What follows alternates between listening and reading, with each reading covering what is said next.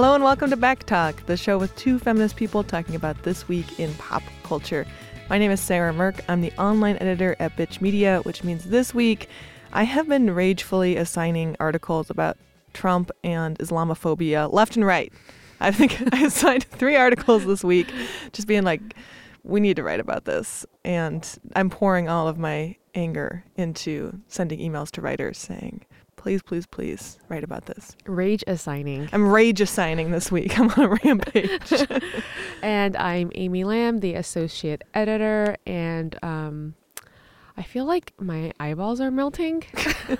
I think we're just having like a lot of like end of year catching up for Bitch Media and just getting all of our like pieces together to put online so when we're taking uh, holiday breaks or yeah so your eyeballs are, mel- are, melting because you're staring at a computer screen yes, doing yes. too much editing and then yeah. also because the world is like um, a horrible place yeah it's like a shitty Im- a yeah. place that's like imploding so shitty, which we will talk about place. more what a fun what a fun introduction guys welcome to our podcast of horrors uh. Uh, um, all right well we start off the show talking about our favorite piece of pop culture this week uh, I think I know what my personal favorite piece of pop culture was this week, which is so at the end of the week uh, on Friday, I was like so upset. I've been like emotionally on edge for weeks now. Just it seems like every day something else horrible happens.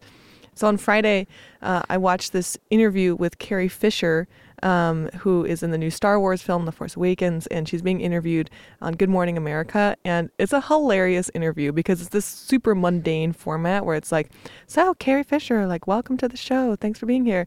And Carrie Fisher does not give a fuck and uh, turns it into a hilarious thing where she kind of turns the interview around on it. So let's listen to a brief clip from that. She also shows off her dog named Gary and basically makes the interview all about Gary rather than about Princess Leia. Carrie, thank you for being with us. Look, I wouldn't be anywhere else at this hour except on TV. Well, I appreciate that. And you brought along a friend. I did because his tongue matches the sweater.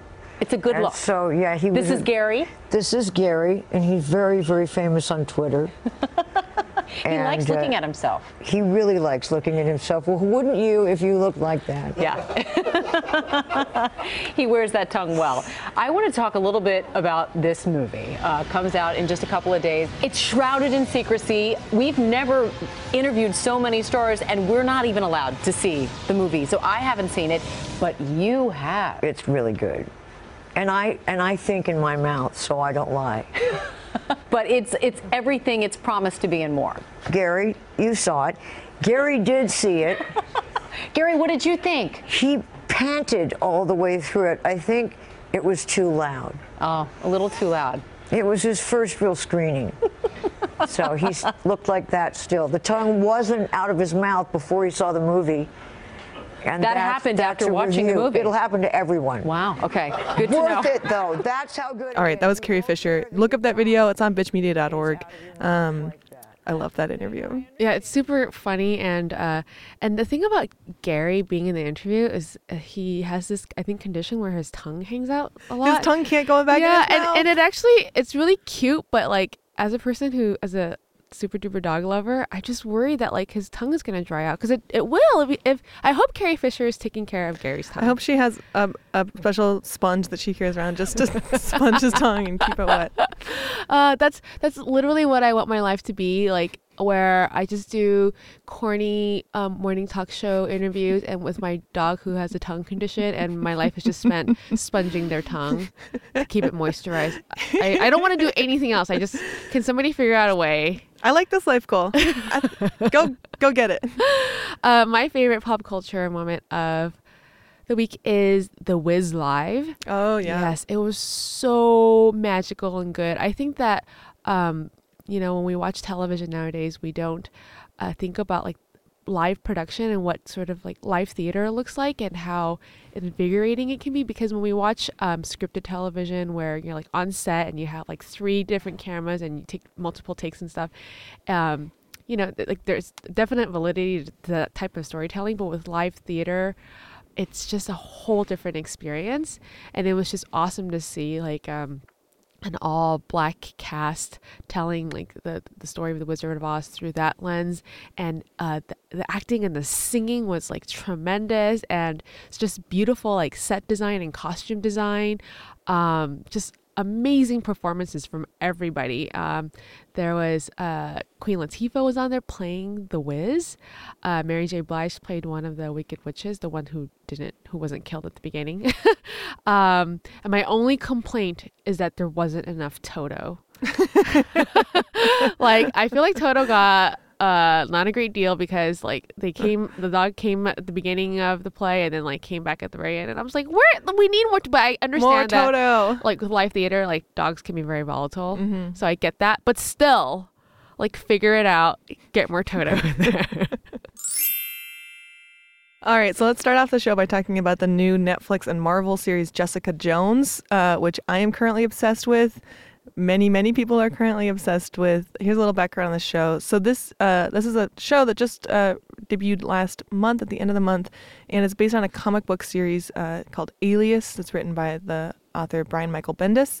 It was adapted to screen um, by uh, I guess she's the showrunner, if you call it that on Netflix, the, the creator Melissa Rosenberg. And the show centers on a woman named Jessica Jones, who's a private eye, and she is not nice. She is not a likable female character. She is uh, tough and uh, emotionally screwed up and uh, has a short fuse and gets angry a lot. And um, she's grappling with her past, and uh, her past includes being controlled by um, a man who has superpowers. He is a mind controller named Kilgrave. He can sort of tell people to do things and um, and control individuals for up to 12 hours. And Jessica Jones herself um, also has superpowers, as it's revealed. It's that she has like super strength and can jump really, really high. Um, and it's not your classic superhero show because there's it's not like they run around saving the world. Their superpowers are pretty much on the down low and hidden, and they're just trying to get through the world without um, a lot of people finding out about their powers. And honestly, without doing that much to like save the world with their powers, they're just trying to get through the world and and grapple with uh, their own personal histories. yeah And you you were skeptical of the show, right? uh, I was Skeptical? su- I skeptical is an understatement because I was just like I cannot get with comic book shit. I don't understand it. Um, I kept I mean before I gave it a chance, I just kept asking questions like, uh, "What do you mean like?" Uh, she she has powers, but she doesn't do anything, and she's cranky. Like I just didn't understand like what, what this could mean.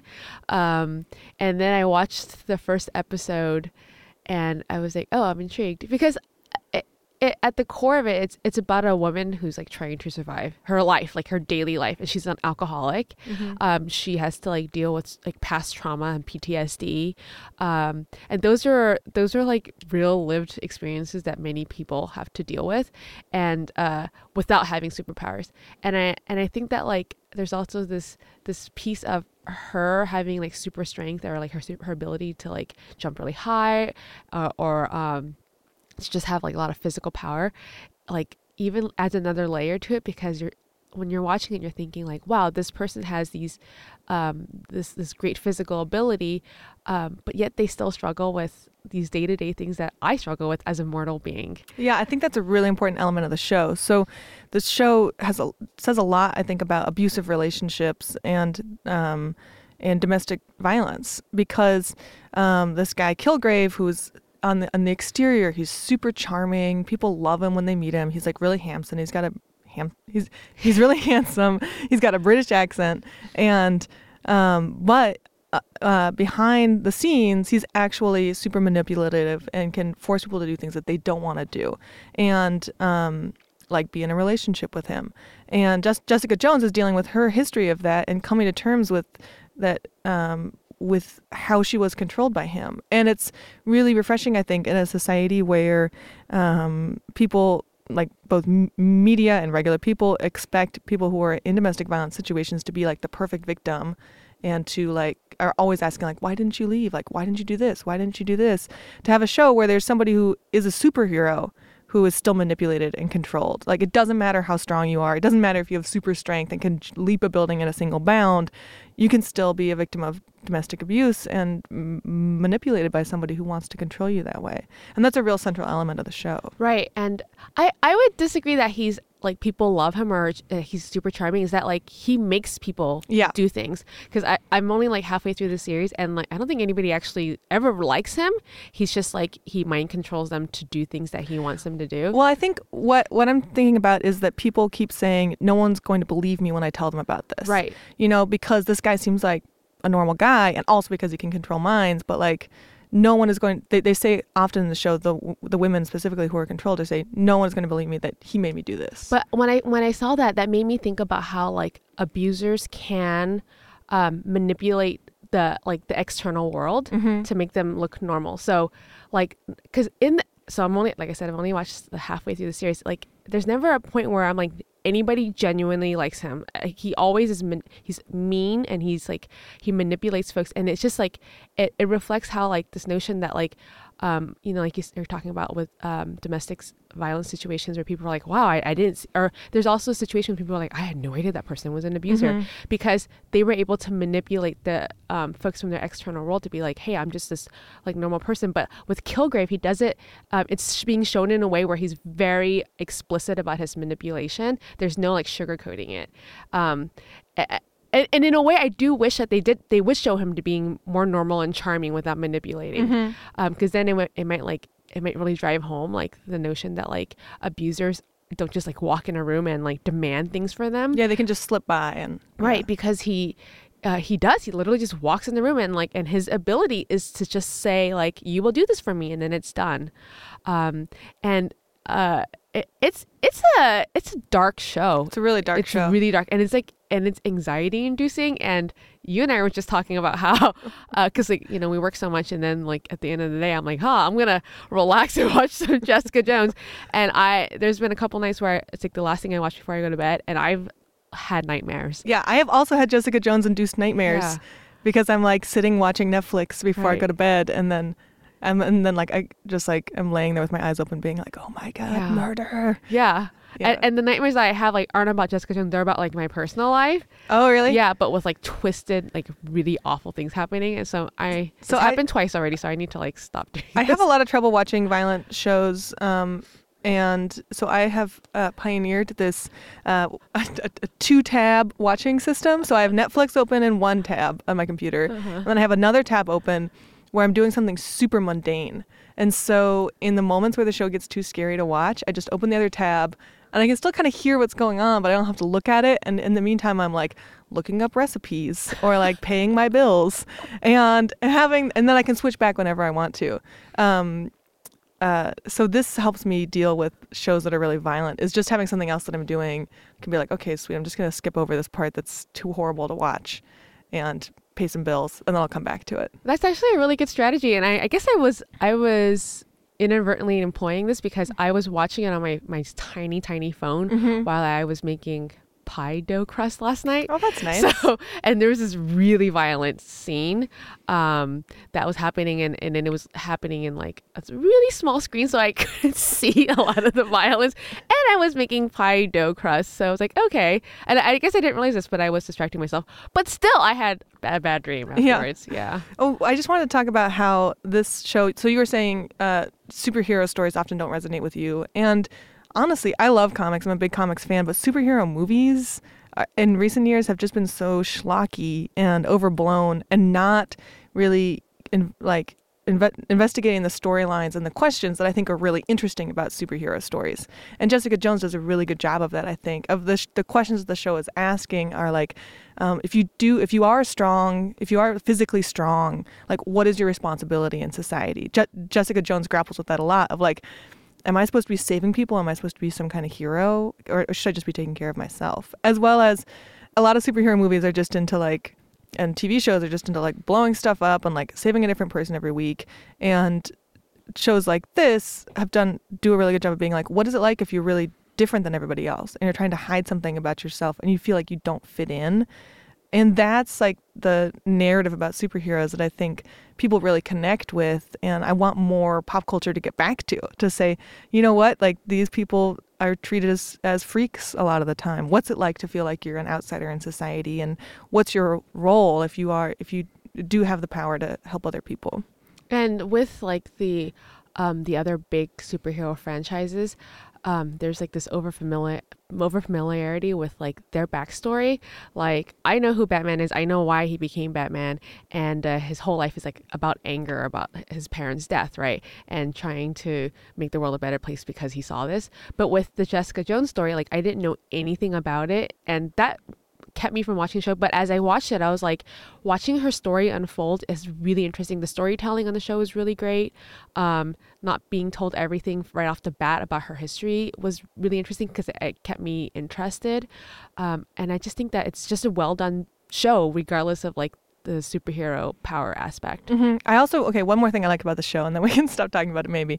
But um, the show really centers on female friendships. Like the core of the show is the relationship between Jessica Jones and her friend uh, Trish, uh, and their relationship is sort of the emotional core of the show. And there are there's lots of male characters on the show, but none of them are like saviors who swoop in and save the day. In fact, most of them get, try. Even though they try, try, yeah. most of the time they get in the way and um, and just Jessica Jones and Trish have to be like, "What are you doing?" And so it's cool. I was I was kind of worried that the storyline would would deviate away. You know, be like, "Oh yeah, and she has this friend Trish, but let's talk about these dudes." But instead, it has really centered on the female friendship throughout it, and I'm excited about that. And there's um this character. I don't know. He's a comic book character, but Luke Luke Cage, Yes, yeah. he's great in this. Um, he's he's you know, also like has his secret superhero powers. But there's this scene where um because like there ha- there are male characters in in the show that are trying to like help Jessica Jones or like kind of like I don't think you can do this on your own. You need my help. But Luke Cage never questions Jessica's abilities. He's like, no, you do your thing. Um, like I know you can do this. Like I, I unquestionably and and you know, often we don't see like a, a powerful, like a physically powerful male character tell a female character this. Like, duh, like you can take care of this. I'm not even worried. Um, so that was like I, I was doing my stupid uh, my pie crust dough and I, and I like stopped and I was like, did he say that? You know, I, I made me stop and look at my little screen to like reaffirm that like, hey, somebody is trusting her to do this thing on her own. So next up, we're talking about the most horrible person in the world, uh, Donald Trump.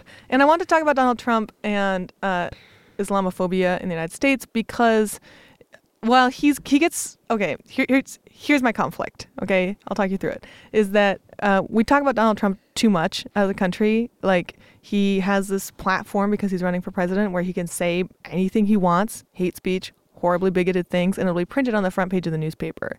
And I think that is not a good thing, you know, that uh, he has sort of pushed the center of our debate to a point where we are talking about, hey, should Muslim people be allowed into the country or not? And like that is not a question we should be asking. Anybody should be asking. That's a that's a ludicrous, racist, hateful question. And he's making us ask it. And so I feel like Donald Trump is consuming far too much of my emotional energy and our collective emotional energy, as well as our mental energy and the conversations that we're having, are too Trumpified. On the other hand, I am filled with like rage and sadness, and so I need to talk about it.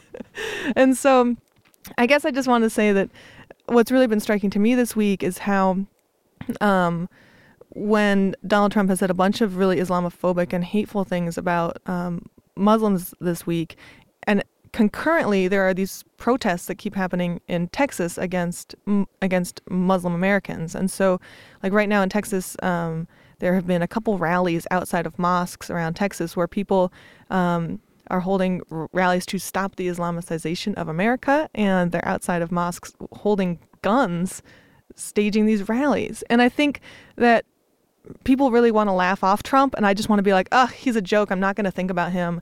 He's just like a fringe, hateful person who doesn't deserve any of my mental space. But at the same time, his rhetoric really resonates with some people, and um, it's making the country a worse place, and it's making and it's it's really leading to an environment of hostility toward Muslim Americans. And so I'm not really sure what to do about that. Well, I mean, I, I think you've done a good first step in the, in in acknowledging that Yeah. Donald J. Trump is a awful human pile of garbage. Uh, like like to even call him a human is is questionable because I don't even want to relate to him as a species. Um, but I I think that uh this his rhetoric is so dangerous because in a way he, he normalizes um, islamophobia to this extent that like um, is fucked up because uh, you know that your sh- your rhetoric is fucked up when Dick Cheney says that like what you're saying is wrong. Because Dick Cheney came out to say that like no we can't keep Muslims out of America. This is against like the you know, Yeah, and that's kind of one thing I'm worried about with Trump is that he makes Dick Cheney look like a moderate. right. You know, so if, if he is like, oh, like like Donald Trump is like the right wing candidate, then uh, then Jeb Bush or Marco Rubio, who also have lots of hurtful, horrible ideas, are like, oh, those guys are like mainstream moderates, but only compared to like the ludicrousness of Donald Trump. I think that's another thing. I think that's a really good point, Amy. That um, like people keep celebrating Trump for like his straight talk and for being like like a real and like this is how he's it's ta- not straight talk it's- it's, he's racist I know. It's hate speech It's hate speech. Yeah. It's, Yeah. I mean, this is how he's talked about all the time on TV. Um, is that like like Donald Trump? He's just like you know he's just like a common guy, like like saying what he believes, and that is not. It's not. I don't think we should celebrate somebody who says what they believe and what they believe is like racist it's bullshit. hate. It's just straight Yeah. hate. And the thing is that um, I think that there's like complicity with uh, mainstream media, and in particular, because they they will report the things that he said Mm-hmm. without like taking the responsibility of saying, framing it as it is. It is hate hate speech. He's being a hate monger, and if you're gonna report what he said, like tell it like it is. And and you know, I think a lot of like mainstream reporting hides behind this like veil of like, oh, we're just objectively reporting shit. But like, let's be real, nobody's objectively reporting anything. You're giving him a platform to uh, disseminate his hate. Like that's all you're doing. You're amplifying. Being a megaphone for his hate, and to not take responsibility and to frame in like like this guy is like, being fucking awful and he's make he's normalizing um this hate. And, and you know you brought up this um like these protests in front of mosques in Texas where people are armed. And and the thing is it's not just in Texas. Like it's happening in mosques all over this country. I have a friend in Portland who's Muslim. And um he was telling me about how like you know he doesn't often go to mosque because he's not like super practicing but he has been because he's living in a white dominant space in Portland so he wants to like be with his community. And you know he's like in his late 30s and he was saying that like as an older man like you know he went to mosque in southwest portland and there were protesters outside. He's Wow. like and he was like you know what? Like it was really hard for me to take but to think about like what it means to grow up muslim like to be a young muslim person now like to know that like the country that you were born in and that you're being raised in um like doesn't want you here because of the you know um this blanket like ignorant hostile hate towards you. And the thing is that I, I hear I hear stories about people seeing um, normal regular like people around you know just walking doing their daily lives getting harassed by other people and um, and then not knowing what to do about it. So for example, I'm I'm a like a big not secret Reddit user, and so I often uh, visit like the Portland subreddit, Uh huh. and um and somebody posted this thing, and I think this is like emblematic of of like one of our issues about like what are our responsibilities, um to like to to fight against like this this hate that he's spewing, right? Um, this person posted about how they were on the Max, and the Max is a local um Portland uh high It's a light rail train. yeah light rail train. That's what it is. I was like blinking out It's like our public transit Yeah. here. and um and this person witnessed somebody uh, being berated and yelled at by a racist because they were Muslim. Okay. Wow. Yeah. And this person made a post about how like, oh, I'm so sorry. I sat there and listened to this person berate you, and you know what? This whole train car sat there and listened to this person berate you, and you quietly got off on the next stop. And I'm really sorry I didn't say anything, but you know what? Next time I'll say something.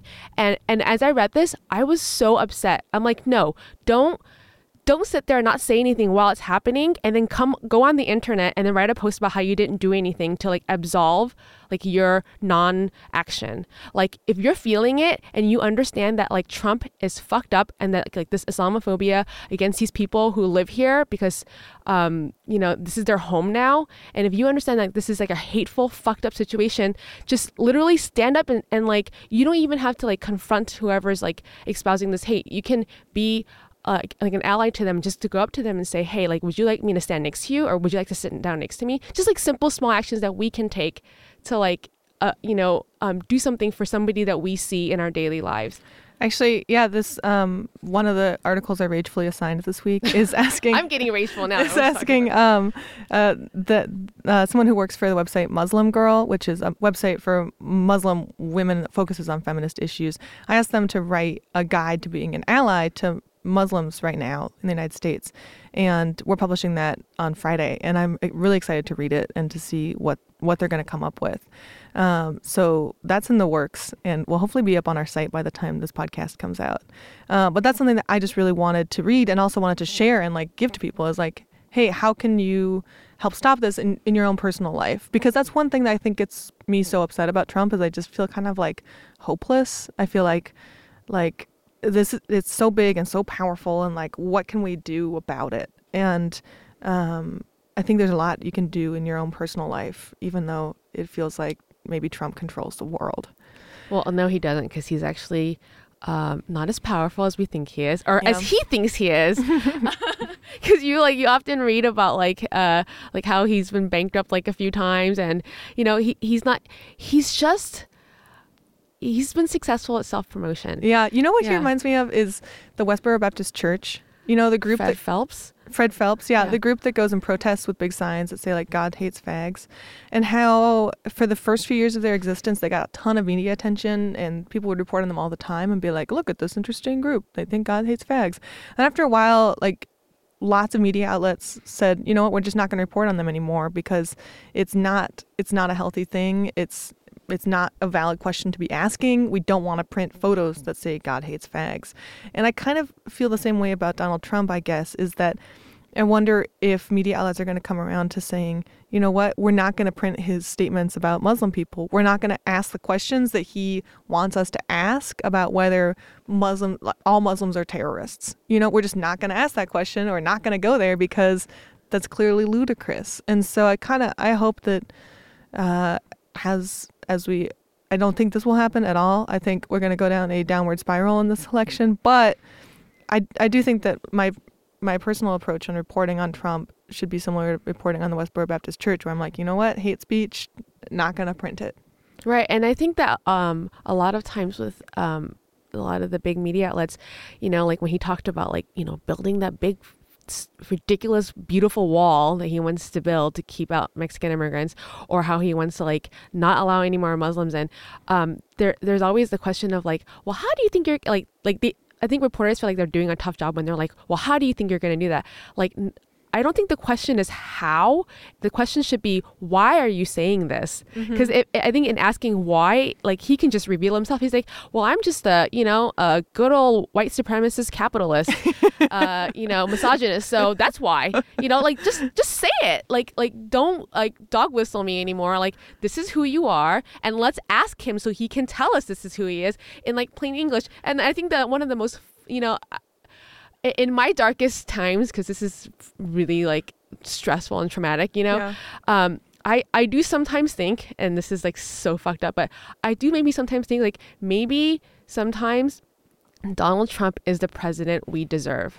Oh uh, yeah. Right. Yeah. Like if, if we're not taking action to you know um, to take care of other things like outside of the random bullshit that he talks about, like you know this is like if, if we think about it, like the United States of America is a, is a country founded on violence and rape and like uh, a myriad of awful things, and it's just coming to an end because like Donald Trump isn't successful because he, you know, he's like a millionaire or whatever. Um, he's successful because there are actual Americans who believe in what he says. Yeah, I think. I mean, I think what's what he says is scary, but what's scarier is that people are listening. Right. And taking it to heart. Yes. And and not and not interrogating themselves as to like why why do I think his quote straight talk is is resonating with me. You know why? Because you're a fucking white supremacist. like uh, you're not going to Klan meetings, but you know what? You support Trump. You're a fucking white supremacist. Like get out of my life. I think that's what people have to do with people yeah. in their lives who even have one iota of support for, for Donald Trump. Like like why do you support him? Is it because you're a white supremacist? I know you don't have a hood in your closet, but this is going to lead to some awkward holiday conversations. I can tell. So you support Donald Trump. Think you might be a white supremacist. Yes, let's let's call it what it is, right? Like you're not just a quote Donald Trump supporter, you're a white supremacist. Um, you know, who's uh who's like um perpetuating this like colonial history that America's like famous for. So let's be real. Like like let's not sugarcoat how we talk about Donald Trump and like this agenda that he's putting out. And and in this fucked up way that it's not um, some crazy far right right thing because um, there are legitimate like people quote normal Americans who believe in it. And I'm and uh, I am not sorry that I've said fuck so much during this segment. In conclusion, fuck Donald Trump. Let's talk about some music. Okay, so at the end of the show. We always talk about one thing we read, one thing we saw, and one thing we watched this week. Um, let's start off with one thing we watched. You have a show to recommend, right? Yes. So um, there's this web series called Clench and Release.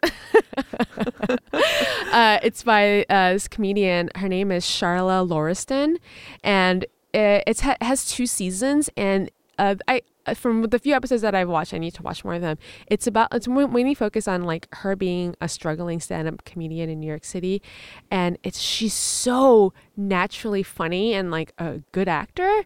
Um, and, and I've listened to some interviews with her, and it turns out like this wasn't like her career path. She just kind of like fell into it, and I'm so shocked because she's so great at it.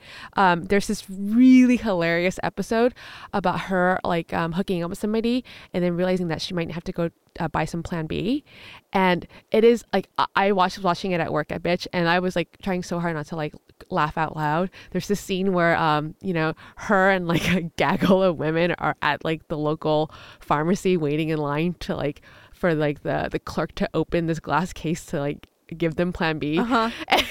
And, and, he's literally like throwing it at them like feeding birds, you know? It's just ridiculous. It's like so absurd. Um her comedy is so great and she's just so naturally funny. Um and because based on her web series, she was like discovered, and she ended up becoming a writer for um, the Unbreakable Kimmy Schmidt. Oh. yeah, and she was also a writer on Why with Hannibal Buress. Uh, and, and she's just a great person to like. I think kind of like keep your finger Yeah. on and like see where she goes with her career. So clench and release. Is Yes. it on YouTube or is it? it's on YouTube. Oh, okay. Yeah, it's great. Check her out.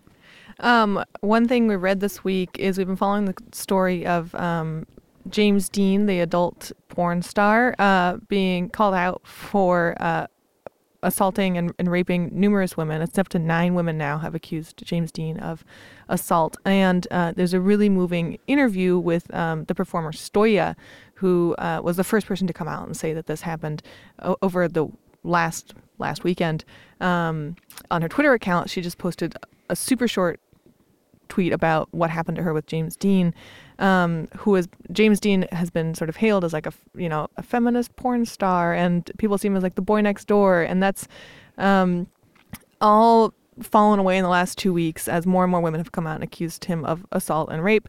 Um, and uh, there's a really great interview between uh, the journalist Melissa Gira Grant and Stoya up on the Guardian website. And I'd recommend, as much as I can signal boost that interview, it's really, really great. And it spells out the whole situation as well as looking more in depth at consent and porn. Um, and Stoya's story. So go look it up. It's Melissa Gira Grant interviewing Stoya, and it's from The Guardian. I'll put a link to it on this podcast on our website too. And what we're listening to, um, so we're listening to Natasha Kmeto and her new record Inevitable.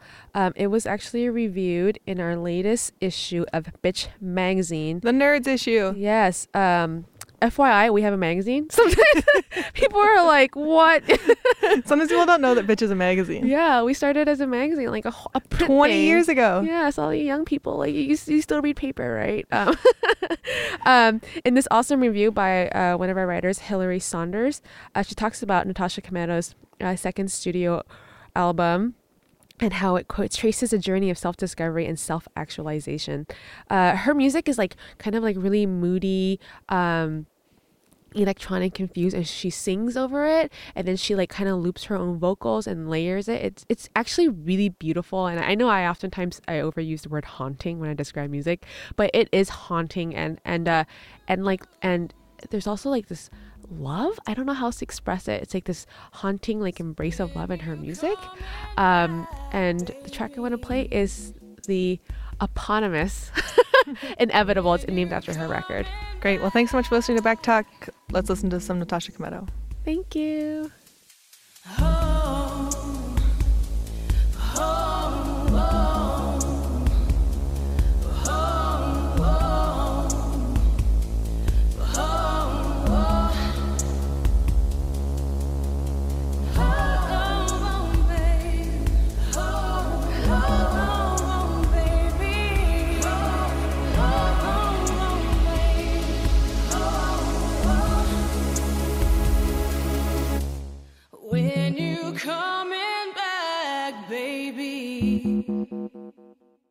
Thanks for listening to Back Talk. This podcast is hosted by Sarah Mirk And Amy Lam. from Bitch Media. The show is produced by Alex Ward.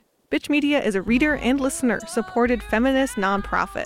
Have you noticed that we don't shy away from tough conversations and that we cover just about every topic you can think of?